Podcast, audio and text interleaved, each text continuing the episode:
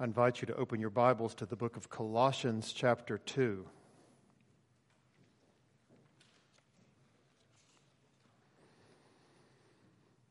What happened in the spiritual realm when Jesus rose from the dead?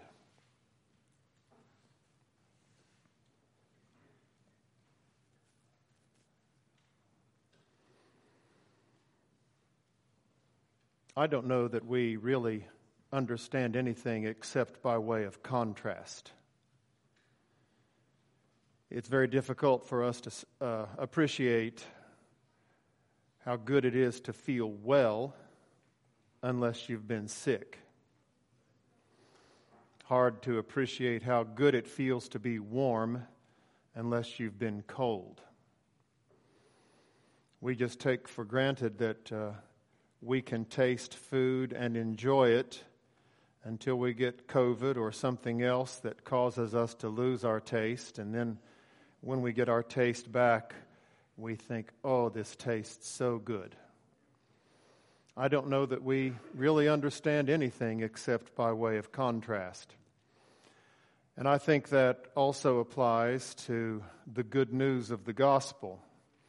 It doesn't sound like very good news unless you have, first of all, interacted with the fact that uh, the good news is preceded by bad news.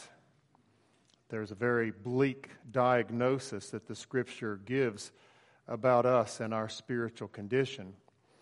I don't think that many of us uh, really feel it, feel how bad it is, and therefore the gospel doesn't seem like it's all that, that much good news since we basically think that we're pretty good people.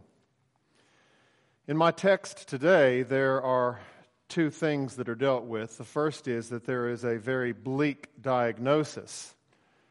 And uh, may the Holy Spirit help me and help you to understand just what a bad diagnosis we have received from the Lord. There are really three terrible things that are true about us and uh, I'll look at these three terrible things. And then, uh, after the bleak diagnosis, there is in this text described a comprehensive cure.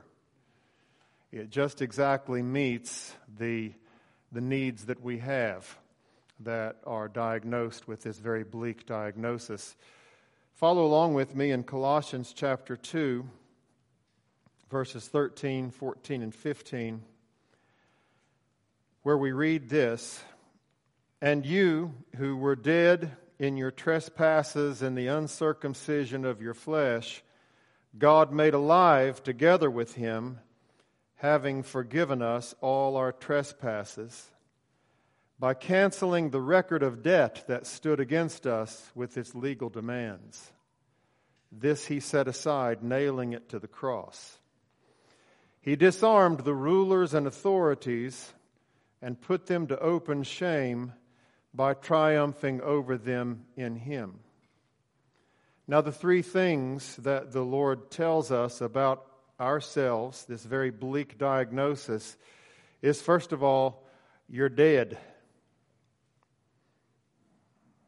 That's pretty bleak. You are dead. The second thing is that there is a record of debt that stands against you. And the third thing is that there were rulers and authorities that were armed to do you great harm, rulers and authorities. And as for the first problem, the Bible says that God made us alive together with Him. That answers the problem of we are dead. It says that He canceled the record of debt that stood against us. That answers the record of debt. And that thirdly, he disarmed the rulers and authorities and put them to open shame by triumphing over them. That takes care of the rulers and authorities who have the capacity to do you great harm. And so that's the basic way that I'm going to look at this text and try to help you to see the truth of it and to feel the truth of it. There are a couple of movies that, that I know of, at least, and I'm not a great movie watcher, but I have seen at least two movies where throughout the movie uh, you are introduced to leading characters in the movie. And it's only very late in the movie that you find out that these characters that you've come to relate to are, in fact, dead people. So, big surprise. Thinking of a couple of movies.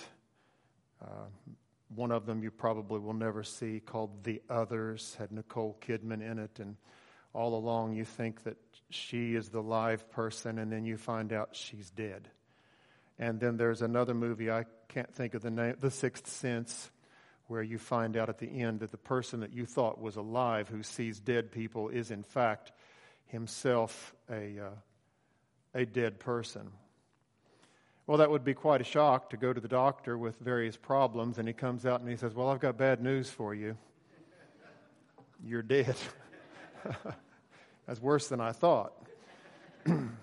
uh, the Bible does use the word dead here and in a number of places to describe what our relationship with God is like before we are raised from the dead. Now, being raised from the dead is a distinctive event that must happen in your life.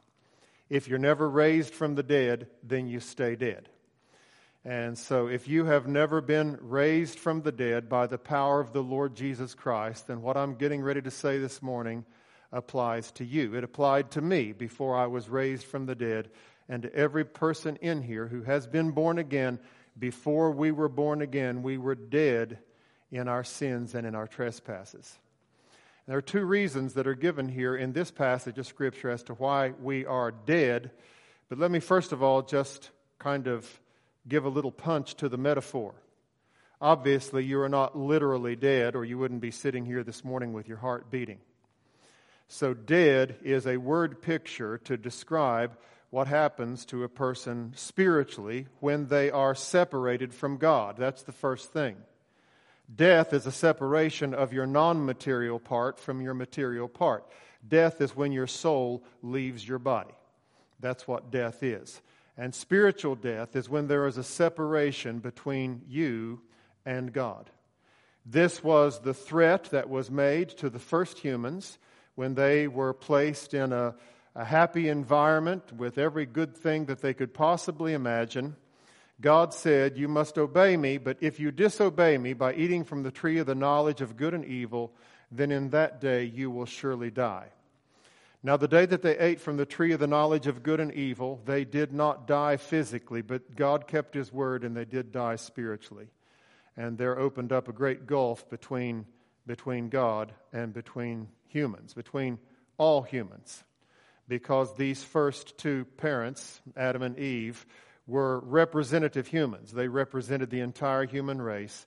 And so when they sinned and when the curse of death came upon them, then curse came upon every human being who has descended from Adam by ordinary generation.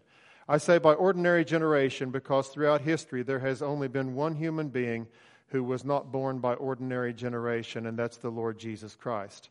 Even babies who were born in vitro, what we would call test tube babies and artificial insemination, all of that, there still is a human daddy involved. But with the Lord Jesus Christ, there was no human daddy involved. Instead, he was conceived in the womb of the Virgin Mary by the power of the Holy Spirit and born of her, yet without sin. Everybody else who descends from Adam by an ordinary generation is born in a condition of death, a condition where we are separated from God. So death speaks of separation, and when we are dead spiritually, we are separated from God. We don't look at God as being our friend. Uh, when we really know who God is and what God expects, most of us wish that He never existed. It's a foolish thing to wish, but many of us have to confess that I remember, I can remember myself wishing that God never existed. If He's going to try to keep me from doing the things that I want to do, and if I have to worry about hell and pleasing Him, I just think the world would be better off if there were no God. And some of you may not remember having uh, ideas that specific, but I think if you're honest with yourself, if you're, especially if you're still dead in your trespasses and sins, you just kind of wish that God would leave you alone. And if you've got to do something to make him happy every once in a while, then well, let's just get it over with. But I don't really love God. I don't really enjoy uh, what God has to do. It sounds all pretty boring to me and looks like a boring life if I'm going to live my life doing what God wants me to do, and I just wish He'd leave me alone. You see, that's evidence that you're separated from God. You don't feel that way towards people that you're united with. So, the, the one thing that death indicates when it's used as a metaphor for our spiritual condition is that we are separated from God. Now, there's something else about dead people. They don't get better on their own. That's a second thing. They don't get better on their own. And so it may be, I pray that it is so, that the Lord today will stir you up and say, Well, I am separated from God. What the preacher has just said is true of me. I do not love God. I do not want to submit to God. I want, to, I want God to leave me alone as much as possible. I want Him to give me good things when I want good things, but other than that, I just want Him to leave me alone. It may be that you're saying, Well, that's true of me. Now, what am I supposed to do? Here's the bad news you're dead. You cannot raise yourself.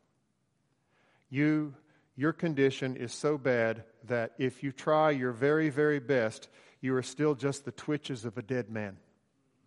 It still is not going to accomplish. You're too late. You're too late to try to please God by your good works. You're dead already. You're dead in your trespasses and in your sins. Your only hope is going to be brought forth in the message today, but your only hope is if there is a divine intervention and if God steps in and raises you from the dead. It may be that throughout your life you have thought, one of these days I'm going to get my life right with God when I am good and ready. I'm just not good and ready yet, but one of these days I'm going to get my life right with God when I am good and ready. I just want to point out to you that there have been a number of things that have happened in your life that should have made you good and ready.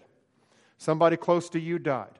Maybe you got sick. Maybe you were spared in a car wreck. And all of those things should have made you good and ready, but you never got good and ready. You know why? Because you're dead. You're dead. And this passage of Scripture tells us that there are two things that make you dead.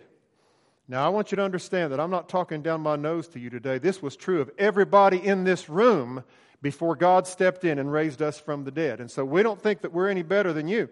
Look, if God raised me from the dead, it wasn't because I was a good man. I was dead. You were dead if you've been raised from the dead. God has to get all the glory if you're alive today because you and I were dead. But this passage of Scripture says if you're still dead, there are two reasons. Let's look at what it says here in verse 13. It says, You were dead in your trespasses, that's one thing, and the uncircumcision of your flesh. Now, the first thing is that you were dead in your trespasses. Now, that's just another word for sin. It shows, it shows up in some versions of the Lord's Prayer Forgive us our trespasses as we forgive those who trespass against us. This is the fact that we persistently do things that the Lord does not want us to do. Now, most of us have, a, have an idea that we're pretty good people. And, uh, you know, you, you clean up nice and you're in church this morning, so I don't want to be too mean to you. But I do want to be honest with you. And the fact of the matter is, those things that you think are little things that you can do and still be a pretty good person, God doesn't see them that way. God doesn't see your God doesn't see your laziness as a little thing. You know, there are some people like I said, who are saying, one of these days I'm going to stir myself up and I'm going to do what I've got to do. But in the meanwhile, you're content to just lie, lie still like, like a donkey that doesn't want to do any work. And uh, so that's not a small thing. Years and years ago, some very insightful people uh, compiled a list of what they called the seven deadly sins. And those seven deadly sins, that list does not appear in the Bible, but it's a very insightful list. And one of them is the sin of sloth or laziness. It's one of these sins that gives rise to so much other evil. And so we might look at laziness as being a small thing, but, but the Lord doesn't see it that way. Laziness is a, is a sin that has dire consequences.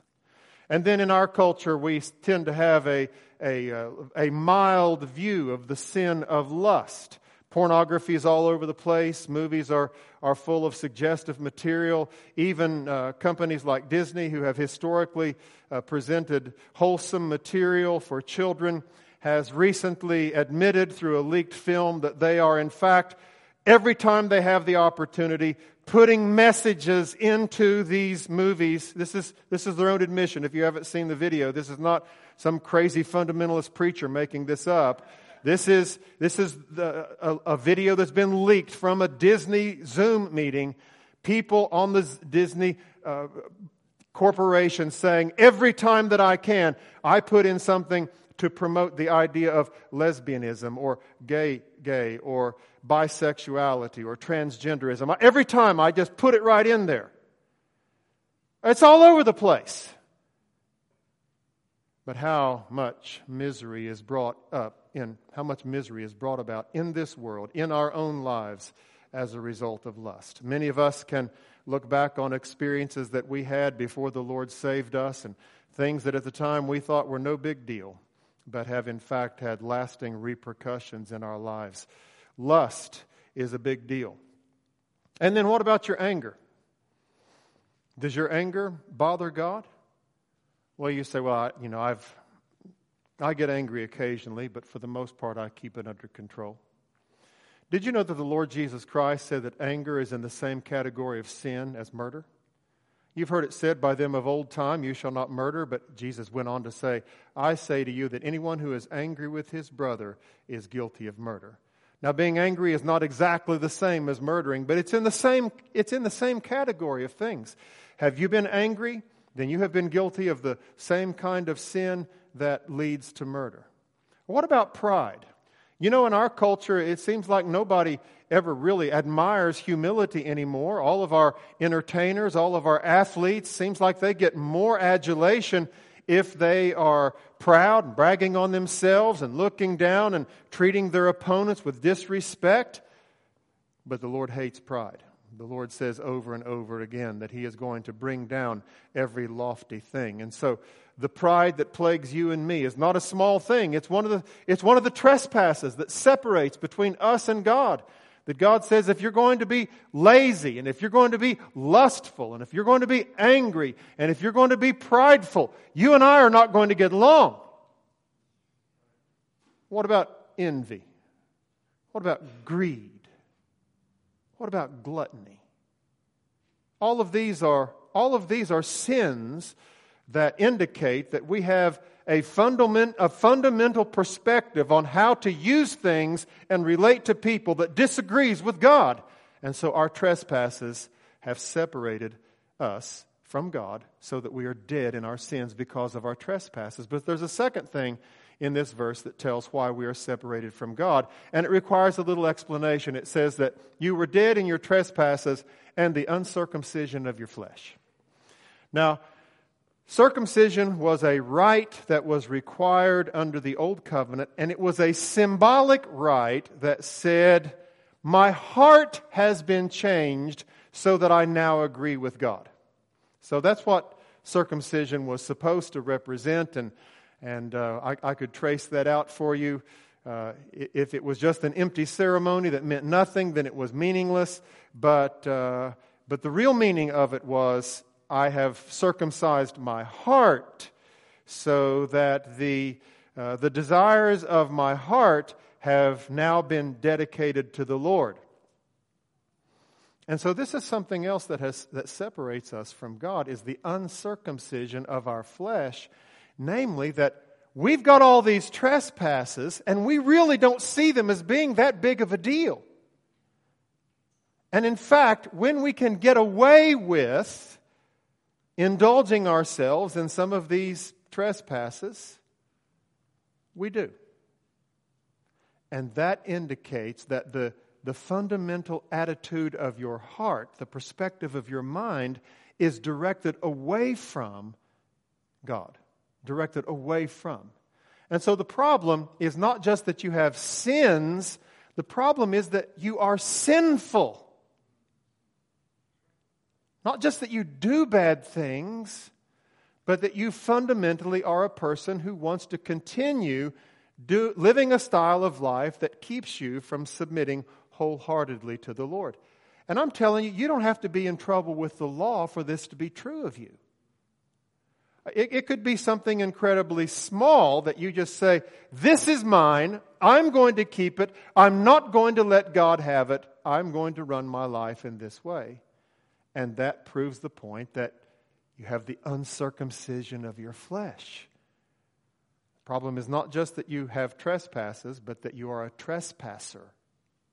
Not just that you have sins, but that you are a sinner. That's a very bleak diagnosis. The first thing that the Lord says is you are dead. And then the second thing that this passage of Scripture tells us is that there is a there's a document that is against you. There's a handwriting of ordinances that is against you. You can see that in verse 14, where it says uh, that he canceled the record of debt that stood against us with its legal demands. So it comes up in the fact that it has been canceled, but before it's canceled, then it's incumbent on you. And this is talking about the demands of God's law. And so, just for practice, let's go through the most fundamental summary of God's law. Let's go through the Ten Commandments. And let's imagine that each of these commandments is sent by the Lord, and He comes up and He wants to ask you a question or two. And then He's going to give a report to the judge. And so the first commandment comes up Thou shalt love the Lord. Thou shalt have no other gods before me. And the first commandment says, Have you obeyed this commandment? And you say, Well, as, uh, as far as I know, I've, I've never had any God that is before God. Uh, I, have never been part of another religion. I do recognize that there is a God. I, I do have uh, respect for God, have respect for godly people. I mean, for crying out loud, that's why I'm in church this morning. And uh, so I, I do have a respect for God. And the first commandment says, Well, I'm curious, are there some things that you put above God that you put before God? I mean, are you consistently day by day living the life that you would live if God were first? And you say, Well, I mean, if you put it that way, no, not really. Then the commandment says, Enough said, turns around and says to the judge, He's guilty, Your Honor. Now the second commandment comes up and says, and the second commandment is, Thou shalt not make unto thee any graven images, nor the likeness of anything that is heaven in heaven above. And you say, Well, I, I have never bowed down to an image. And the second commandment says, Well, have you always worshiped God in the way that He prescribes? Because the gist of this commandment is not that you should avoid what was wrong, but that you should do what is right. So have you always worshiped God in the way that He, he prescribes? Have you repented of your sin? He requires that. Have you trusted in his son? That's what he requires. Have you joined yourself to a local church? Have you followed him in baptism? And you say, well, if you put it that way, no. No, I haven't. And the second commandment turns around and says to the judge, he's guilty, Your Honor. So here comes the third commandment Thou shalt not take the name of the Lord thy God in vain. And the third commandment says, Have you always uh, reverenced the Lord? Have you always uh, reverenced his names, his titles, his attributes, his ordinances, his word, and his works? I mean, are you a faithful reader and lover of God's word? Are you you ever say bad words? Have you ever said a bad word? Have you ever used God's name in a bad way? Well, yeah, but everybody does it. Third commandment turns around and says, He's guilty, Your Honor. Fourth commandment steps up and says, uh, the fourth commandment is remember the Sabbath day to keep it holy. Do you give God the time that is due to Him? He requires one day out of seven. Even in the new covenant, there's one day out of the week that is called the Lord's Day. Do you honor Him with that day, or do you just treat it like Saturday part two? Well, everybody does it. Guilty, Your Honor. And then the fifth commandment comes and says, Honor thy father and thy mother. Did you do that? Well, now I did respect my mom and dad. I, I did obey them always? Well, uh, n- no, not always. I mean, there were times when I argued with my mom. There were times when I had to be spanked because I disobeyed. And, and uh, of course, when I got to be a teenager, I went through a time of rebellion. But everybody goes through a time of rebellion. And the fifth commandment turns around and says, He's guilty, Your Honor. The sixth commandment comes and says, Thou shalt not kill. And you say, Well, no, I have never killed anybody. And the sixth commandment says, Have you ever been angry with someone, so angry that you wanted to hurt them? Well, yeah, but guilty, Your Honor. The seventh commandment comes and says, thou shalt not commit adultery. Well, I, have always been faithful to my spouse. Have you, ever, have you ever looked lustfully at another woman? Have you ever looked lustfully at pornography? Have you ever kind of rewound that place in the video that you thought, well, it's too bad that that's in the video, but after it went away, that's the thing that you really relished and turned over in your mind? Yes. Guilty. Eighth commandment comes, thou shalt not steal. You ever stolen anything? I mean, even a piece of candy when you were little? Oh, for crying out loud, you're going to be that picky? Yeah. Yes, that picky. Take something from your brother, take something from your sister that wasn't allowed, sneak a little something out of mom or dad's mom's purse or dad's wallet, sneak a little something out. Did you ever steal somebody's answers? Did you ever steal somebody's material that they had written and put it in a paper that you had written? Did you always pay for those CDs and DVDs? Or were you stealing copyrighted material? Guilty, Your Honor. Ninth commandment comes Thou shalt not bear false witness against thy neighbor. You always told the truth, the whole truth, and nothing but the truth. And by this time, you just say, No. Guilty, Your Honor. And the tenth commandment comes and says, have you, have you always had full contentment with your own estate? Have you always had a right and charitable frame of spirit toward your neighbor and all that is his? No, there were times when I, I felt vicious towards someone who had something that I wanted, and I, I have coveted. And the tenth commandment turns around and says, Guilty, Your Honor. Now, this is just the most basic summary of God's law. Well, no, it's not really the most basic summary. The most basic summary is Thou shalt love the Lord thy God with all thy heart, with all thy soul, with all thy mind, and with all thy strength, and thou shalt love thy neighbor as thyself. How are you doing with that? My friends, I would not trust the best five seconds that I've ever lived to get me into heaven. There is a handwriting of ordinances that is against you. There is a record of debt that stands against you with its legal demands. And then, as we go through this bleak diagnosis, there's a third thing. There is there are these powers and authorities that are armed against you. Now, these powers and authorities are spiritual beings. So, a lot of us just think there's, there's God, there's generic angels, there's humans, and that's it. Well, among these angels, there are apparently some angels who have been entrusted with special power and special authority. And so they're called powers and authorities rulers and authorities. And not all of them are good. There are some of them who are good and are, are sent forth to serve those who will inherit salvation. But apparently, there were some of them who revolted with Satan. I think that Satan is one of them, but that there were others who revolted with him. And what I'm getting ready to tell you is an imaginative setup. What I'm getting ready to tell you is not in the Bible, but it's an imaginative setup for what this is. It is based loosely on what we read in Job chapter 1 when the sons of God were presenting themselves to God and Satan comes among them. And God says to Satan, Have you considered my servant Job, that there's no one like him? He's upright. And Satan says, Well, no wonder you've been so good to him. Take away everything that he has and he'll curse you. And God says, All right, go ahead. So my imaginative recreation is based on that. And here's my imaginative recreation that one day, after God had created the new world, Satan had already revolted, and uh, God comes and shows himself before Satan. God shows it, Satan shows himself before God, is what I meant to say. God shows himself, Satan shows himself before God, and God says, Have you seen the new world that I've made? Yes, I have. Have you seen the, the humans that I have made to help repopulate heaven after your great revolt. I have seen them. And, uh, you know, they're, they're beautiful, they're impressive, but uh, I bet I can get them to sin. I bet I can get them to revolt against you. And let me make this deal with you. If, if I get them to revolt against you, then uh, I, I want to then be able to corrupt not just those two, but the whole race. And God says, All right.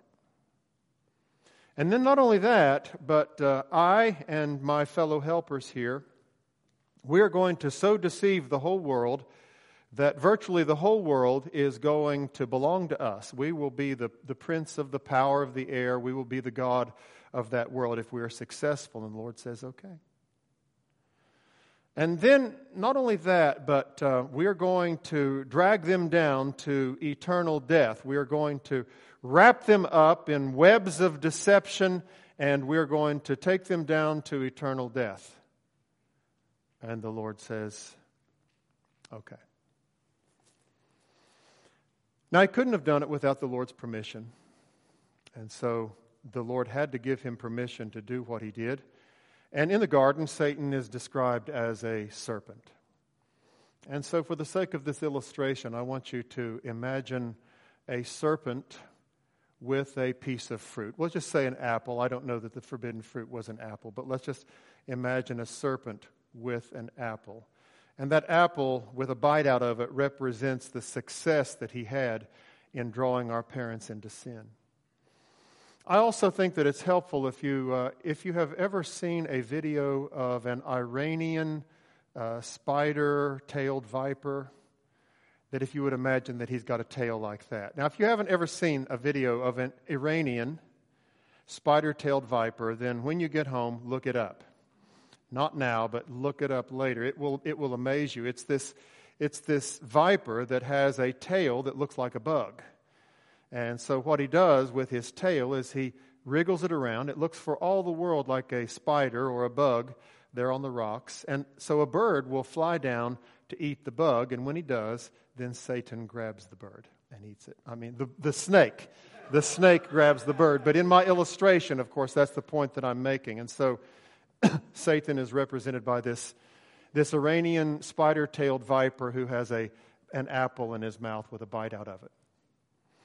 And uh, then to, to represent the fact that these rulers and authorities were given power over the world, I want you to imagine a vile, stinking dragon. Not a nice dragon like would be in a, a Chinese New Year's parade, but a vile, stinking dragon and uh, like like the way the way that dirty reptiles stink. I, I, don't know if you've ever. I don't know if you've ever pulled a snapping turtle from underneath a log, but if you have, I want you to think of that smell. It really stinks. And, uh, and so there is this dragon, and he's got a crown on his head, and he's got a scepter in his hand. And then I was going to use the Grim Reaper for this third ruler and power, but I want to stick in the insect. I want to stick in the vile world. And so I just want you to think of a great big old blood filled tick.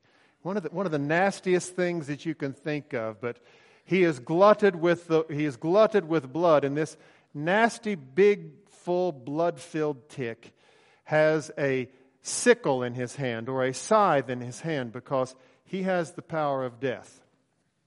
And then Uh, and then the fourth ruler and authority that I want you to think of, I, I just want you to think of a, a, a, a, big, creepy spider. I mean, not a, not a cute little spider, a really big spider. I mean, like the kind of spider that got after Frodo in, uh, in Lord of the Rings, that kind of Shelob, that kind of a great, big, mean, nasty spider. And this spider has a web. And I want all four of these things to represent the powers that were given to the rulers and authorities when humans were successfully lured into sin. There is the power to enmesh and entangle that the spider has. There is the power of death that the big tick has. There is the power to rule over and influence world affairs that, that the dragon has. And then there's the power to deceive that the, that the snake has. And all of these things have authority over you until Jesus Christ disarms them. Well, now let's turn from the bleak diagnosis to the comprehensive cure. And so we have to go back to verse 13, where the Lord says, You has He made alive. You has He. You were dead in your trespasses and in your sins, in the uncircumcision of your flesh, but God made you alive together with him, having forgiven all of our trespasses. Now remember, I said that there were two things that made you dead. There were, first of all, the trespasses, and then there was the uncircumcision of your flesh. So, not just the fact that you had done wrong things, but that you were a person who loved to do wrong things. Not just that you had committed sins, but that you were a sinner. Both of those things are dealt with here. When God makes us alive, He forgives us of all of our trespasses. So those are just gone. Those trespasses are gone, and He made you alive. That's the way that He cures the uncircumcision of your flesh. So when God saves a person, He does not simply say, okay, we're going to forget all the bad things that you have done wrong, but I'm going to leave you alone, and you still will be a person who loves to walk away from me. No, He changes you. And the way that He changes you is that He raises you with Christ. And so, this is what was going on in the spiritual realm when Jesus was raised from the dead. He was making provision so that dead people like us could also be raised from the dead with Him. And so, Jesus deals with that first terrible uh, problem that we have in our bleak diagnosis. We are dead and in our trespasses and in the uncircumcision of our heart. But now, what about all of these, this, this debt of the written code that was against us? You remember, I went through the Ten Commandments, and every one of them says, turns around and says to the judge, He's guilty, Your Honor. Well, the Bible says in verse 14 that Jesus canceled the record of debt that stood against us with its legal demands. And look at what he did. This he set aside, nailing it to the cross. So, insofar as the law of God has the authority to condemn you, and the law of God says the only way that you are going to be right with God is through perfectly obeying these laws, and you must do it. It's a debt. Jesus says, I'll take that debt. I will take all of the condemning notices that are marshaled against this person, and for everyone who believes in me, I will nail it to the cross. Now, paper is very common in our days, and so I don't want you just to think of a, a, a, debit sheet that someone might tear off of a, of a tablet, but think of something that uh, maybe made of clay, something made of papyrus. But all of these are stated against you, obligations that you have to God, uh, punishments that you owe to God. And Jesus Christ takes every one of them and he puts a nail through them. And that's a way of saying, this debt has been canceled. And so when Jesus Christ died on the cross, he, uh, he nailed the handwriting of ordinances, the debt, record of debt against us with all of its legal demands, he nailed it to the cross and said, I'm, I am fulfilling this on behalf of those who trust in me. And then what about these four nasty creatures that I had to represent the authorities and the rulers? Well, the Lord Jesus Christ disarms every one of them. He takes away the power of deception from the Satan, from, from the serpent, so that he is no longer able to deceive you. He takes away the, the scepter from the, the nasty dragon so that he is no longer able to rule over you. He takes away the scythe of death from the, the big fat gloated tick so that you are set free from the fear of death. And then he takes away the power of the spider to keep you bound in your sins and keep you bound away from the Lord, away from the Lord. He takes away all of those things, all of these spiritual powers and authorities who apparently had been granted the right to exercise these things over everyone, all the humans. Jesus takes them away, and then he does something. He does something very bold with them. It says he put them to open shame by triumphing over them in him.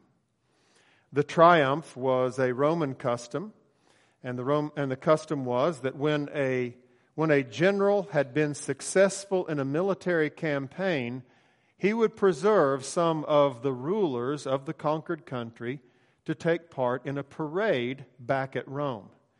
And so when uh, those who were uh, on the watch at Rome saw that a military commander was coming, perhaps he would send messengers ahead, I'm coming back, and we're going to have a parade.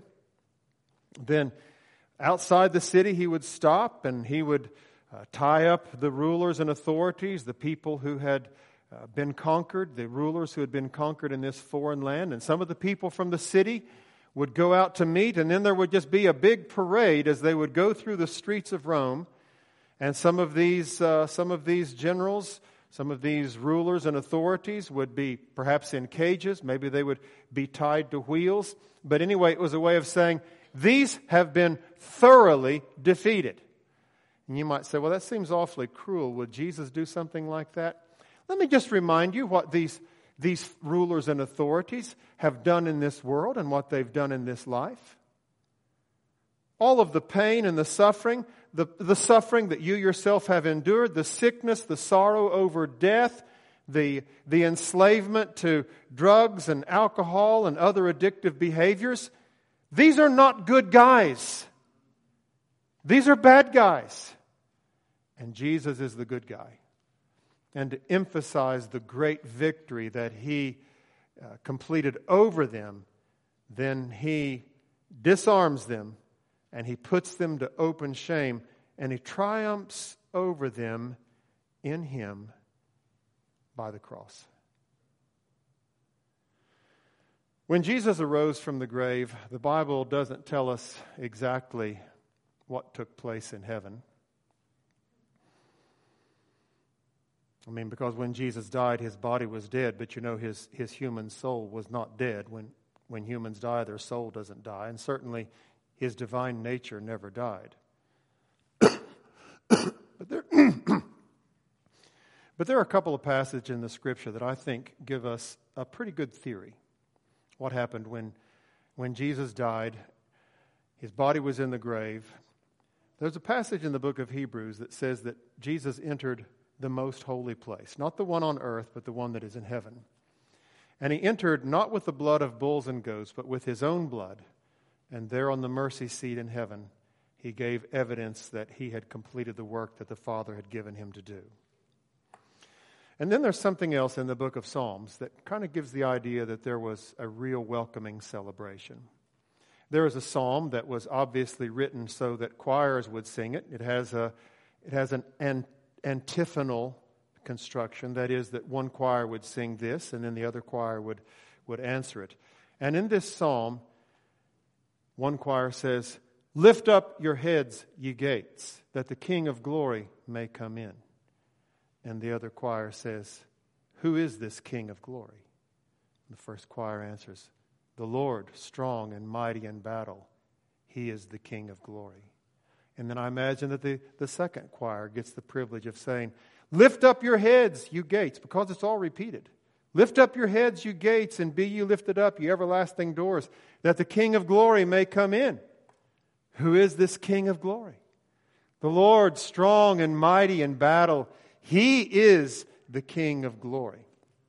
And I think it intimates this, this triumphal procession that when Jesus, when Jesus died on the cross, he bound the strong man so that he would no longer have authority and power over his people.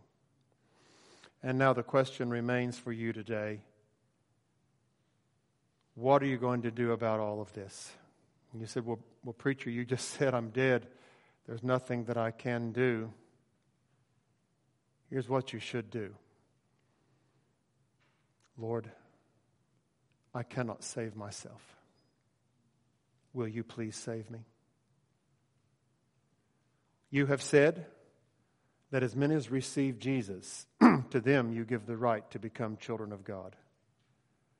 As best I can, Lord, as much as I know about Jesus, I receive him. I want to turn away now from being a person who wishes that you didn't exist. I want to turn away now from being a person who delights in the things that displease you. I want you to save me. I cannot save myself.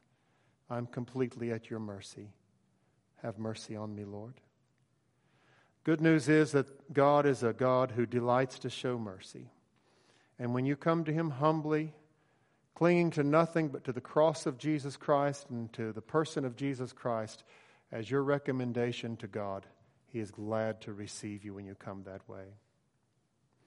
I would welcome the opportunity to talk with you further about this, as would most of the members of the Bullet Lick Baptist Church. Jim Bob, come and lead us in a concluding hymn.